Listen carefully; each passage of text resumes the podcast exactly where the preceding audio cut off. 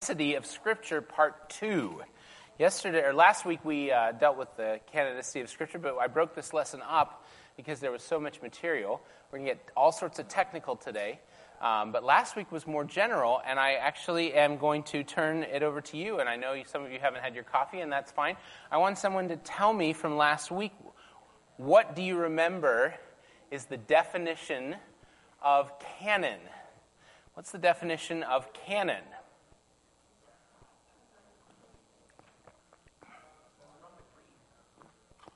It's from the Greek, kanon.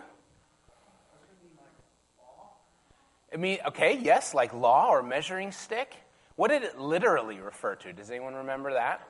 It was the reed with the notches, so like a measuring stick. And what does it come to mean? What does the, na- the word canon come or canon come to mean? Not truth, not how we not how we use it in this. The official accepted scriptures or the official accepted Star Wars universe, or the official, you know, accepted, yeah, don't go there. No, the canon is the authoritative and kind of official uh, understanding of what is the accepted body of truth. Um, and, in the, and when we're talking in biblical terms, we're talking about what are the accepted uh, and, and uh, understood uh, sense of what are the authoritative books in Scripture. Now, Here's a question who, det- who, who remembers who determines the canon? Who determines the canon? Oh, is the slide already up there? Who determines the canon? God determines the canon. How does God determine the canon? Through inspiration.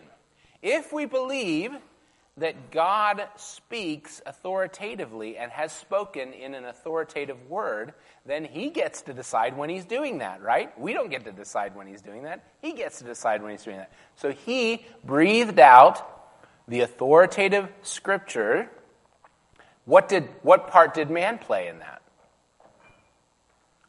Well, but, but man played no. Kelly's saying man played no part in that part. What did man then need to do? Receive, yep. There were human decisions involved. Discover. The church's task was a process of discovery, not determining. It was discovering which words, which, what, what was the authoritative word of God. God has spoken. We believe that. We understand this, said the early church. Now we need to figure out by which uh, because there is there an authoritative facts down from heaven list of the books of the Bible? There's not. So there, is, there was a process by which man determined, but it was, uh, I won't say process by which man discovered, but it was not determining, picking and choosing. We're going to decide what God has said. God has said it's our responsibility to discover it. And that distinguishes, there, there are things that uh, distinguish. There's other great stuff, right? There were other good writers, godly men writing, you know, either right around the same time or right afterwards. But the, so the question isn't what is good to read or what would be helpful and profitable, right? Our BJ's sermon today is going to be uh, is going to be um, very helpful and profitable. Not every word inspired by God, breathed out by God. He's preaching the breathed out word, but his sermon itself is not the breathe that word. Yeah, mom.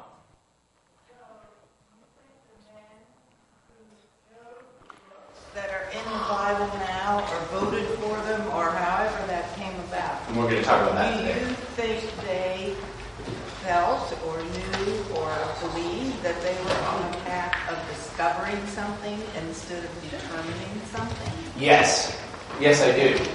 Because of how it, how, as we're going to see how that process worked out, I believe it is going to feel much more like discovery than, than like, um, than like uh, determination. So, okay, so God determines the canon through inspiration. We then, the church, had the responsibility to discover it. Therefore, it's appropriate to say that the the Bible created the church, not the church created the Bible. Okay, that's all review from last time. Now, we're going to move on to new material. Um, we, uh, how do we know that we have the right Old Testament books, and how do we know that we have the right New Testament books? So, next slide, please, John. Okay, how do we know? Because the process was a little different between the two. How do we know we have the right Old Testament books? And the answer is going to be, as John brings up the different lines, we have the same books as the Jews did, we have the same books that Jesus did, and we have the same books that, uh, that Jerome did. And you're like, what, Jerome? How does he fit on that list? Well, I'll tell you in a little bit. Okay, next slide. We have the same Old Testament books as the Jews. Now, why is this important? Because Romans 3 2 said that uh, in Romans 3, uh, Paul's talking about what are the advantages of being a Jew, given that the, the one advantage isn't that you have an inside track into salvation. Uh, over Gentiles. What is, the, what is the advantage of being a Jew? Well, great in every respect, he says. For the first, the Jews were entrusted with the oracles of God. So, because God gave the Old Testament canonical writings to the Jews, they should know which books they are and which books they aren't right? So the, by the time of, of, Jesus, these had been established. This had been this had the canon, the Old Testament canon was established by the time of Jesus and the apostles, and they uh, the you know that process was trustworthy. The apostles were using the Bible that had already been uh, established in the Old Testament, and we have the same Old Testament books that the Jews did. Even non-Christian Jews. Uh, uh, you know, even, even Jews that have continued on, the, the, the um, not unbelieving Judaism today still holds to these same books. So the first century historian Josephus, he gave an order and a number and a description of the Old Testament books, and they were the same as what we have. The Talmud, that's a collection, a collection of rabbinic writings that dated, they, it happened over a course of, I think, a couple centuries, but no later than 200 AD. And they detailed out the order and the number of the Hebrew scriptures, and it still, still matches our Old Testament books. And the Jews rejected what is called the Apocrypha as scripture. Now, how many of you grew up, anybody grow up reading the Apocrypha as scripture, probably from a Catholic background? Kelly did, Damon did. Yeah. So, so the question is, what's the nature of the Apocrypha? These, these are 14, about 14 Jewish writings that came during the intertestamental period, the 400 years between the ending of the Old Testament and the beginning of the New Testament. So, the last prophets, uh, happened, you know, you, you, had, you, have Ezra, Nehemiah, Esther, that time frame, and, and probably the prophet Malachi really is actually about the last uh, to have written, and Zechariah. And then you have a 400 period, year period before Matthew and the Gospels begin, before really before Gabriel appears to Zechariah. Um, so during this 400 years of silence, there were the Jews were still a people; they were still writing. But the question is, were those writings that have been, that have, have been preserved, are those writings have the authority of Scripture? And the answer is no. And the Jews never considered them Scripture. Um, so the word apocrypha just actually means hidden, because these were the hidden books that weren't, weren't part of the canonical Scriptures. And so the disagreement that there is between, if you will, Roman Catholics and Protestants over whether these books should be included, actually the, the Jews the Jews also don't hold these as scripture. Right? Um, now, how did this come about? Well, Rome officially added seven of these apocryphal books to their Bibles in the 1500s at the Council of Trent. So until then, there had not been, the, the, the status was less certain, uh, and we're going to see that the, the books that we have in our Bible were already established uh, well before that. But then, then Trent in the 1500s said, we're going to say these seven books are also scripture. And they called them deuterocanonical, a second canon. So they acknowledged that they were, that they were in a different category, but said they were inspired and ought to be included. Now, how is it that 1,500 years after the, after the death of, of the apostles are, is the Roman Catholic Church adding books to the Bible? Well, because Remember, what we have established is the Bible creates the church. But if you have a Roman Catholic understanding of authority, come to the Reformation Conference next weekend, uh, the church creates the Bible. The church as an authoritatively determines what the Bible is. That's what all we've been saying all along. That was that theological claim we've been making. No, that's not true. The church does not determine the Word of God. The church discovers the Word of God. Well, in Catholicism, the church determined, thought the church determined the Word of God. They were able to, um, they were able to say, yes, these books are additionally uh, Scripture. But Protestants and Jews have rejected these books as canonical. Some Roman Catholics have as well, including um, the, one of the greatest popes and one of the, one of the last, if you might, you might say, good popes, Pope Gregory the Great in the sixth century. Um, and, and he also rejected those. So, you know, if a pope says it's not scripture and you think, that, anyway, never mind. Um, here are some reasons that the Apocrypha ought to be excluded from the canon of Scripture.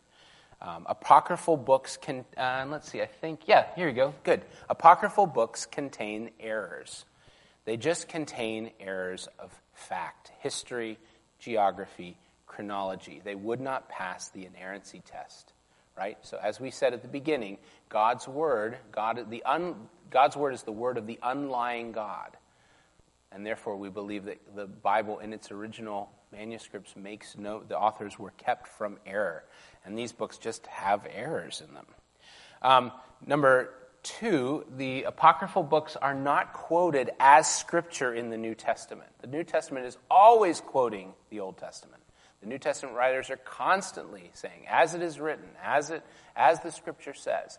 Uh, and the apocryphal books are never quoted as scripture in the New Testament. Now, there is a reference for those of you who, who, who are say, aha, Brad, but what about?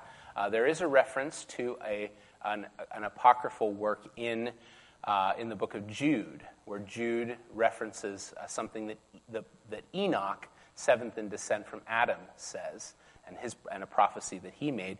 But interestingly, Jude does not say, as the scripture says. So even though this prophecy was recorded in, an old, in, an, in, an, in one of these apocryphal books, it's not that Jude is saying, this is scripture.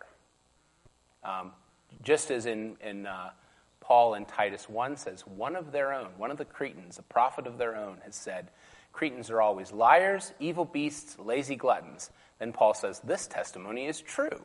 Right? So he's quoting a Cretan poet. He's not, he's not claiming that the Cretan poet was, was inspired, you know, and therefore he's including it into God's, God's word. You know, his including of it is what's inspired. And in the same way, I think this quote from Enoch you know, God inspired Jude to use this quote, but he wasn't necessarily claiming that this quote uh, itself was from an inspired work. So the apocryphal books are never quoted, and it doesn't have the classic formula, as Scripture says or as it is written. Um, so the apocryphal books are not quoted as Scripture in the New Testament. Uh, last one the Apocrypha says itself that there was not prophecy when these books were written. So in First Maccabees, it says, you know, there were no prophets during this time. Uh, so they were written during the 400 silent years when everyone knew, everyone understood God was not speaking a prophetic word. And so there cannot be these, these words. Uh, we understand this, the writing of Scripture to be a, prophetic act. And if prophets are not active, uh, then the, if the prophetic word is not there, um, then this isn't uh, to be understood as scripture. That doesn't mean it's not good writing. And as I said last week, the reformers didn't say, don't read these books. It said, read them for profit, but don't read, read them as scripture. The same way I would recommend that you write, read a book by J.I. Packer. It's not scripture, but it's profitable. Okay, any questions about that? Calvin. Are they, these books profitable to read? I think so. They're not, they're not uh, d- just read them with discretion. And, and they need to be measured along the measuring line, like everything else, of God's Word, which, is, which they are not. So you read them, you say, hmm, this is profitable. You look at this and you say, hmm, I wonder what this is talking about. And you compare it to Scripture. If Scripture affirms it, then go ahead and affirm it. If Scripture doesn't affirm it, then be suspect, you know. It's just they're human, they're human writings, profitable human writings. Profitable. Like what's a just like an example? Well, an example would be the Maccabees. Given, give a, we assume a fairly accurate representation of the wars of the Jews against the uh, cruel reign of Antiochus Epiphanes, which is where we get the uh, where Hanukkah comes from, right? So that's that's just a good. It's good to know that history. Um, it actually is helpful in understanding Daniel. Uh, because Antiochus Epiphanes is one of the is one of the kings um, that's referenced in all the crazy apocalyptic visions that Daniel's having. Um, I believe. So you're, you're actually seeing the seeing how God's people endured under under torment. There's even a mystery story. Uh, Daniel becomes a detective in, in, in, one of the stories. Now, I don't know whether this, like I say, it's not scripture, so I can't tell you that it actually happened. But Bell and the Dragon uh, is, a, is a detective story with Daniel as Sherlock Holmes. Yeah? So, how did the Jews, who thought that there was no prophecy mm-hmm. being made in those 400 years, determine at that time what was acceptable prophecy? Oh, so how do they know? How, how do they know that there, How did they know that there that there were no prophets at that time? Or how do we in this time? Right. Well, the prophets of God actually announced that they were that it was so, right? God raised up the prophets. Elijah isn't confused as to whether or not he's a prophet.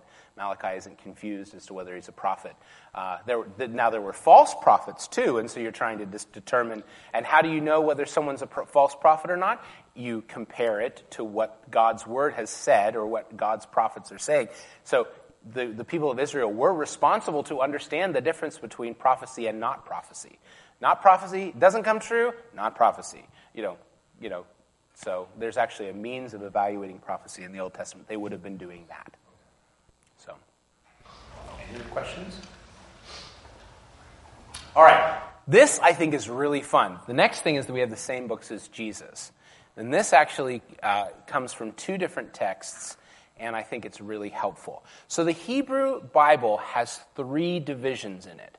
The Jews think of it, and Jesus thought of it, in three big groups the law, the prophets, and the writings. And they were actually in a different order than we have in our, in our Old Testament. Um, that's just a difference in convention. Uh, they had the law, the five books of Moses, the prophets, and the writings. That's mostly the wisdom literature and some other stuff. Okay? The traditional ordering and the division of the Hebrew scriptures is in these three parts. And, the, and Jesus, in Luke 24, I'm going to read Luke 24, 44. This is what Jesus says. After he's risen from the dead, when he's telling them all sorts of important stuff they need to remember, he says, These are my words that I spoke to you while I was still with you, that everything written about me in the law of Moses and the prophets and the Psalms. He uses Psalms instead of writing. Psalms is the first and the biggest and most, you know, most obvious book in the writings. The Psalms and the prophets, or the, the law and the prophets and the Psalms must be fulfilled. So, he doesn't say, and the Apocrypha, uh, or whatever word he might have used for that. Uh, and, they, they, and they did have words for it. But he didn't put in there a reference to those books. He's not saying that everything written about me in the law, the prophets, the writings, and the Apocrypha. And the Apocrypha was not considered to be part of any of those three divisions. So he's saying all of Scripture, right? The, the clear point is all of Scripture points to me, and he doesn't reference the Apocrypha. So he's not calling the Apocrypha Scripture. Yeah. Included in one of those categories? The history books are actually included in the prophets. Uh, because they actually, you know, they're actually telling the stories of the prophetic acts. So, like for instance, uh, First and Second Samuel, First and Second Kings are actually included in the prophets. So, yeah, Skylar. Is is there reference in the Apocrypha to to a Messiah, and Jesus is? I guess that's my question. Yeah, good question. Uh, I think so. Honestly, I have not read them much. So I've read the detective story, um, but I haven't read um, them. Does BJ? Do you know that answer to that? I haven't read them much either. Damon and Kelly, do you know? I can't recall. Can't recall. Okay. Yeah, I, there's a messianic expectation, I think, but um, but Jesus is not referring to them as what the authoritative word is uh, in order for uh, to confirm uh, as a witness to his messianic work. Um, now, the next, the other time when Jesus' own words seem to confirm this is in Luke 11. Now, this isn't his point. His point is that he's castigating the Pharisees uh, for persecuting him. Um, but he says in uh, 50 in uh, 11 verse 51, he says, uh, Therefore also the wisdom of God said, I will send them prophets and apostles, some of whom they will kill and persecute. Right? So he's saying, you guys are going to kill and persecute my disciples, so that the blood of all the prophets shed from the foundation of the world may be charged against this generation.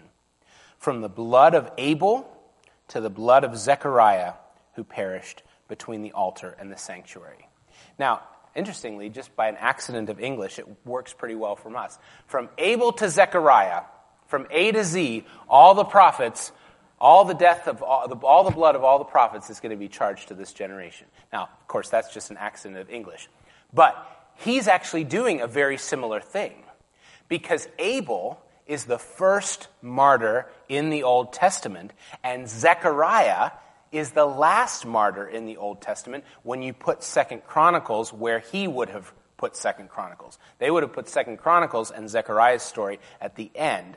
Um, we can talk at a different time about why we arranged them differently. But regardless, Jesus' Bible, if you will, went from Genesis to Second Chronicles. And the very last martyr in the Hebrew Bible is Zechariah. So he's saying essentially from A to Z, from Genesis to maps, you know, all of the prophets who have died are going to be charged to this generation. Now, what books is, are not included in his A to Z? The Apocrypha. So he's, he's putting parentheses, if you will, around the beginning and the end of Scripture, and he stops short of identifying the Apocrypha as Scripture. So Jesus doesn't see the Apocrypha as inspired. I think that's pretty useful to know that. I think that feels, feels pretty helpful. If Jesus didn't see something as scripture, then I'm not sure that I need to. Right? I think he knows better than me. Okay, next is that we have the same books as Jerome. You're like, who on earth is Jerome? Jerome is one of the church fathers who is probably the best biblical scholar of the early centuries of Christianity. So he was a contemporary of St. Augustine. Augustine was probably the greatest theologian of the early church um, of the first few centuries of the early church, but Jerome was probably the best biblical scholar. Means his understanding of Scripture and how it fits together and how it works uh, ought to carry a lot of weight. Um, a lot of uh, the church fathers are less clear about the apocryphal books, but he, who's the greatest of the biblical scholars, is very clear. He rejects them as Scripture. He was actually the only one, one of the only church fathers that knew Hebrew. He realized that as the church continued to move west and as the language of the church uh, grew increasingly to Latin instead of Greek and not Hebrew anymore, you know, the New Testament was in Greek. Um, so very few of people nowadays were actually studying Hebrew and, and, understanding the scriptures, and fewer and fewer were even doing Greek. He realized we got to have a really good translation of the Old Testament and the New Testament into Latin. So he went to Jerusalem, learned Hebrew from the rabbis so that he could make an act, and then he translated from Hebrew into Latin and from Greek into Latin. So he, he published what's called the Latin Vulgate, which apparently, according to my notes, is, the, is still the official Bible of the Roman Catholic Church. Um, I would want to check that fact, but, um, but my source is a good one. um, so, but he realized that, that Christianity was getting increasingly kind of uh, stretched from its Jewish roots. And so he actually really wanted to focus on getting his Old Testament right and getting that very, very solid. Yeah. Had it had the Old Testament been translated from Hebrew to Greek before this? It had been translated. The, the, yes, the Old Testament had been had been translated from Hebrew to Greek. That, that was before Jesus was born. That's the Septuagint. A lot of the quotations in the New Testament are from the Septuagint, the, the Greek translation. material. Yes, he translated from the source material, from the original, well, not the original copies, but the original Hebrew. Now, what the church, what the Latin church had been working on so far was a translation of the Greek. So it had been translated from Hebrew into Greek, from Greek into Latin. He's like, no, no, no, that's not as good. We need to go back to and translate from Hebrew into Latin. And that's what he did. So, and he is perfectly clear as he does all of his different scholarly work in preparation for this. He says, no, these apocryphal books are not are, are, are helpful but not scripture. Here's what he said. Um, he describes the books that he translated from Hebrew into Latin, and he lists the 22 books of the Hebrew scriptures which, maps, which match the 22 letters of the Hebrew alphabet and correspond to the same 39 books we have in our Old Testament today. So he had 22, we have 39. You're like, oh! No, they, he got, put all the minor prophets together. He put some of the firsts and seconds together. So, um, so it, so he had 22, but they're the same as our 39. He specifically named other books than these 22 Hebrew scriptures, which should be removed and placed in the Apocrypha, and they are the ones that we're familiar, well, that we're not familiar with because they're not in our Protestant Bibles. The Wisdom of Solomon, Sirach, Judith, Tobit. Oh, Judith is a great story. Tobit, the shepherd of Hermas, First Maccabees, Second Maccabees. So he's like, not scripture. So the greatest biblical scholar of the Old Test of the new of the first century's church uh, said no. Okay, that thus ends the fact that we have the same Old Testament as the Jews, as Jerome, and as Jesus uh, gives us gives us warrant to be very confident. Yeah, Cal. Uh, I just looked it up. He was commissioned to do this work in 382. 382. Thank you. That's really helpful. So early on, Damon.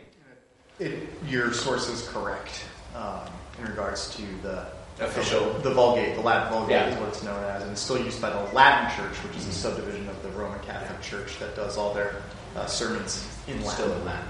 Yeah, and it's interesting that, that the church, in adding those books, went against the counsel of their most, uh, their most wise biblical scholar who did all this work. Right? So, all right, turning to the New Testament. To the, turning to the New Testament, how do we know we have the right New Testament books? Well, first we're going to go theological, then we're going to go technical. Here's why we have we know we have the right New Testament books. Number 1, we have the anticipation of the new covenant. Remember that the word testament, as in Old and New Testament, is just the Latin translation of the word covenant. The Old Covenant and the New Covenant. We can also refer to the Old Testament books as the Old Covenant scriptures. And Jeremiah 31 31 and other texts promise that a new covenant is coming. Behold, days are coming, declares the Lord, when I will make a new covenant with the house of Israel and with the house of Judah. So the Old Covenant tells us that a new covenant will be coming. In one sense, the Old Testament tells us that a New Testament will be coming, which anticipates that other canonical scriptures will be added to the ones from the Old Covenant. There will be, if you will, more books added as God reveals the New Covenant. So the Old Testament itself, in anticipating the New Covenant, also anticipates other writings that they should assume will be that they so it's not should not be surprising that the new covenant revelation comes with new covenant writings um, we have the arrival of the messiah so then jesus actually arrives on the scene and jesus is the what he is the read brad's mind he is the god man right so God is speaking. God is standing there. BJ's like, even I don't understand his mind. Um, God is standing there on the sermon uh, on the mount uh, on the mountain where he gave the sermon on the mount, and he's speaking the word of God. Right. So if God is Himself speaking, by definition, God's words are God breathed right? God's words are inspired and therefore of equal authority with the divine scriptures. What Jesus says is of equal authority with the scriptures. Christians then recognized the inherent authority of Jesus' words and wanted to record them and share them as sacred scripture. Right? So, no surprising that Matthew and John and, and then um, Mark, is, as we'll see, is, is uh, Peter's protege and Luke is Paul's protege. They're actually writing down the words who they believe to be God in the flesh. Makes sense that his words are going to be um, are, are going to be the word of God. Uh, we also have the authority of the apostles. There we go.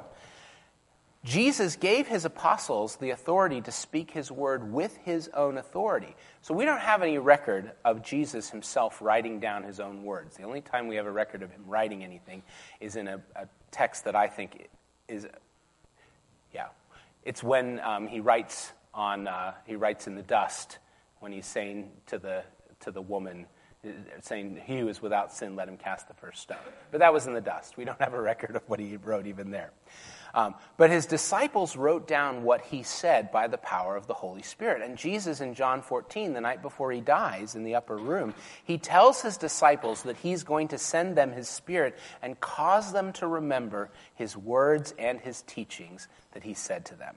So, this, if you will, he's saying, I'm going to remind, the Spirit is going to keep in mind all the things I taught you. So therefore, this is a kind of a pre-authorization that the, that the apostles are going to author these books and they're going to have the accurate words of Jesus in them. Okay?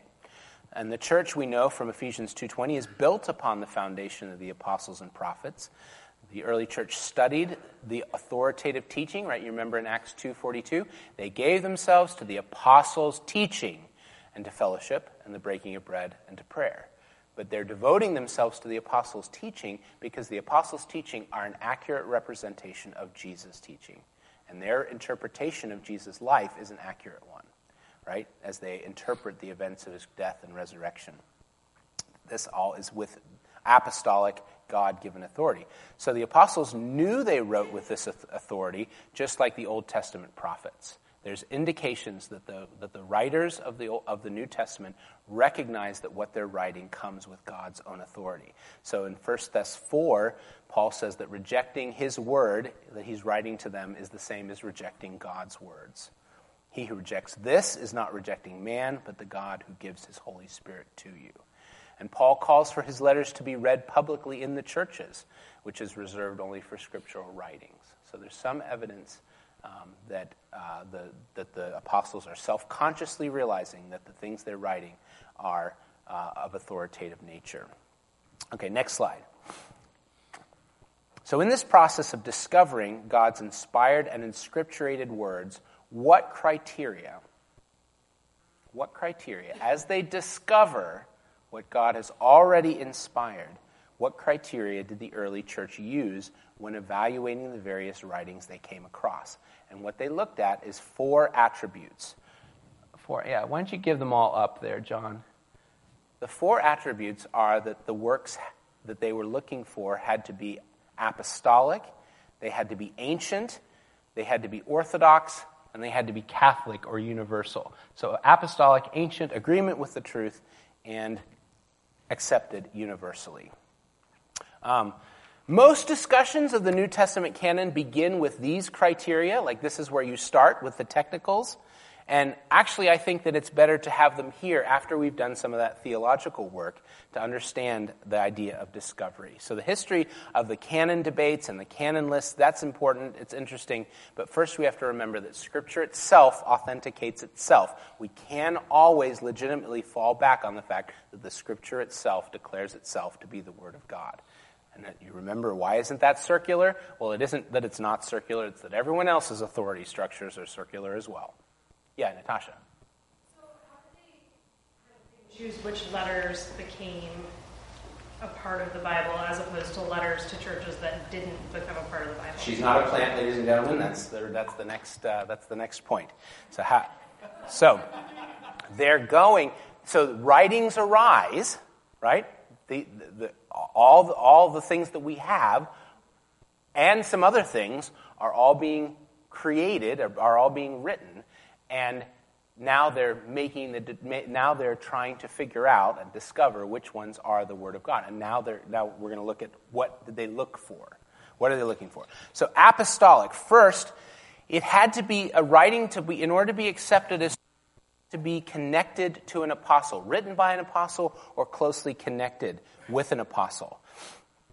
And so we see even that Paul is, uh, is, is quoting, Paul quotes Luke as scripture in 1 Timothy. Peter refers to Paul's writings as scripture. So again, some of these things are starting to come already. Um, all 27 books of the New Testament can be traced back to an apostle somehow. So let's just go through them quick. Matthew and John, right? They're apostles. They're part of the. They're one. They're two of the twelve. Matthew writes the Gospel of Matthew. John authors five books in total. Right? The, the three letters, Revelation, and the Gospel of John. Right? So they're the works of an apostle. Mark. Mark is a traveling companion of Paul, and he's a close a close, close confidant of Peter. The, the, the very, very early church father, Papias, who's like, you know, first generation after the apostles, he says that this is Peter's gospel. Uh, he's basically recording the Apostle Peter's account. He was in Rome when Peter was in Rome. Basically, he's, and it's interesting, uh, Mark maybe shows Peter in one of the worst lights. Interesting, because he's getting his account directly from Peter. Peter knows what a chump, what a chump he was sometimes. Right? Um, Luke travels with Paul. Luke is like Paul's gospel, if you will. But he also, Paul, of course, wasn't with Jesus. He wasn't. He was a, became an apostle after, as Jesus appeared to him on the road uh, to Damascus. Um, but he specifically says, "I went and interviewed eyewitnesses." Right? I've, I'm setting out a careful account. So he's connected to the apostle Paul, and he's interviewing all these eyewitnesses. Paul's twelve, Paul, sorry, Paul's thirteen letters. Um, obviously, Paul uh, commissioned as an apostle on the Damascus Road. He's uh, directly um, responsible for 13. James, James is Jesus' half brother. Uh, just remember, he's not the same James that gets killed by Herod uh, in the middle of Acts. Uh, this is James, the half brother and the leader of Jesus and the leader of the first Jerusalem church. Uh, and he likely is considered an apostle himself also. He did see the resurrected Jesus. Jesus appears to him, his formerly unbelieving brother. It's a very sweet story.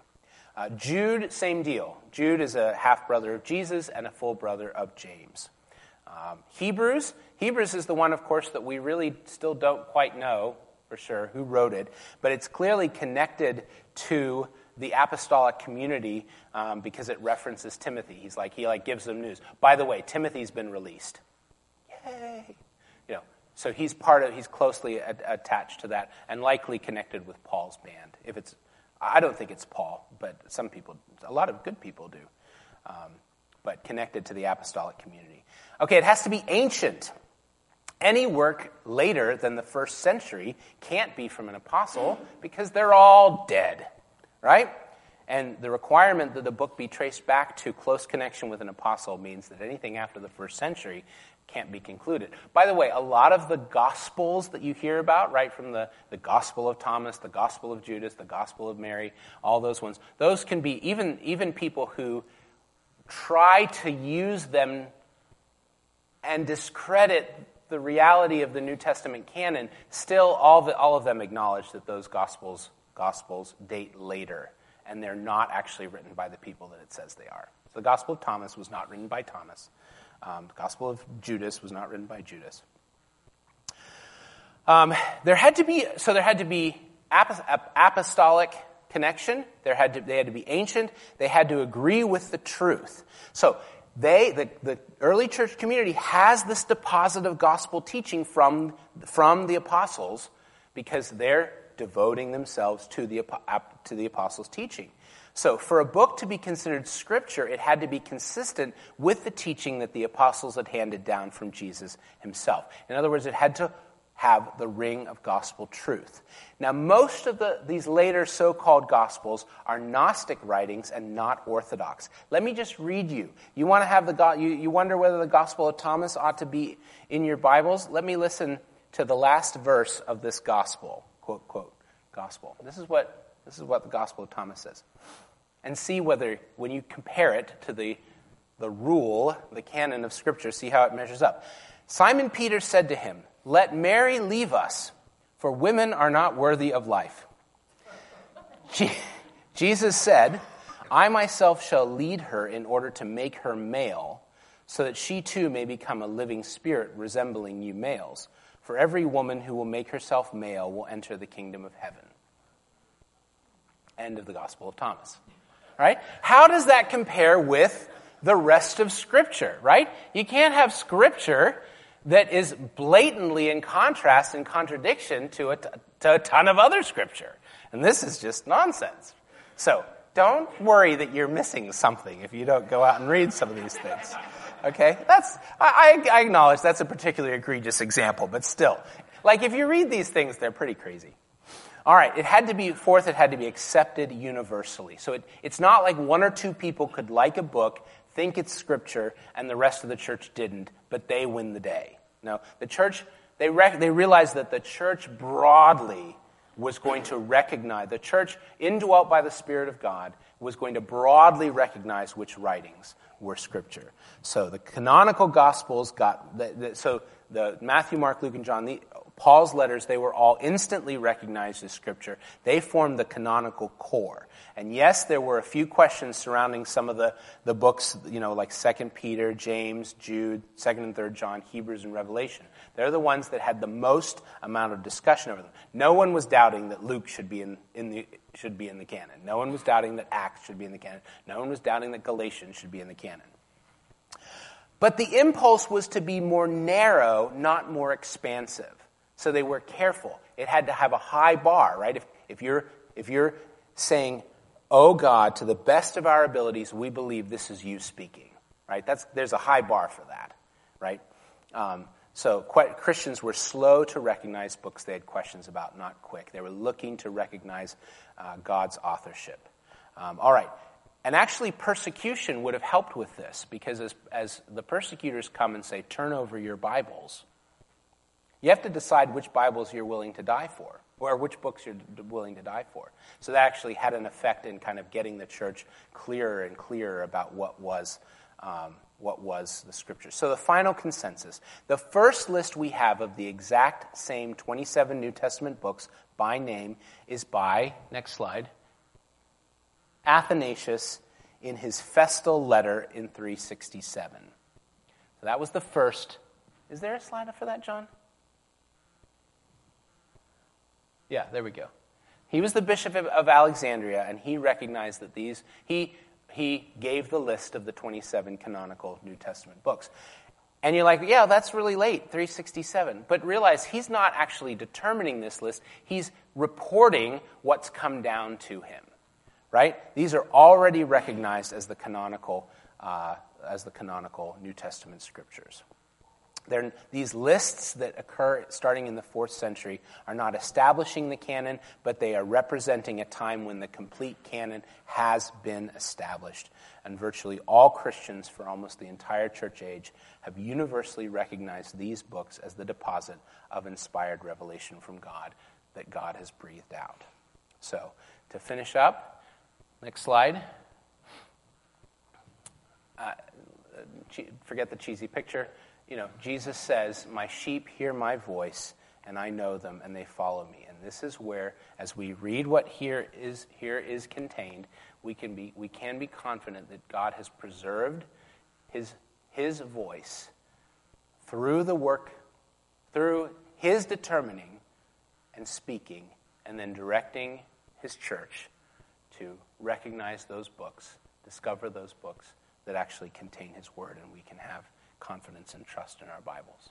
So, next week we go on. We look at why, why trust the Bible when the Bible has changed over time. We're going to talk about how we know that what we have in the books is actually accurate to what was actually written. Okay, final question or two, Natasha? So, like, I might be wrong, but isn't there a reference to prior letters going to the Church of Corinth that aren't in?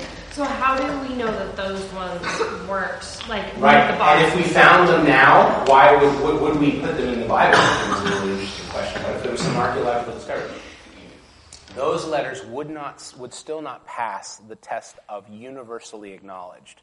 Right, two thousand years later, you know, we, that, there's there's a trust issue that God, if he had in, if he has his word that is authoritative for his church, he's not going to just introduce that 2,000 years later because because they weren't and they weren't circulated and they weren't you know they weren't broadly known to the church. And Josiah. Same question again. All right. Yeah, Cal, last question. So that uh, pretty much rules out the Book of Mormon. Well, it does. Well, it does. Actually, I skipped the section which talks about why this is different. The Old Testament anticipates a New Testament. The Old Covenant anticipates a New Covenant. The New Testament does not anticipate. You know, God has in these last days spoken to us through His Son. It does not anticipate a future gospel, another testament of Jesus Christ. So, ex ixnay on the Quran, ixnay on the Book of Mormon. Old Testament says something better is coming. New Testament doesn't say, well, it says something better is coming. Jesus is coming back. So, Father in heaven, we want to thank you for this time. Thank you that we have a Bible we can trust. Thank you that you have spoken and you are leading and, and shepherding your church through your word. Uh, thank you for the work of these men uh, and maybe women who were involved in this process of discovery. And we, we pray that we would live our lives on these words as they did. In Jesus' name, amen.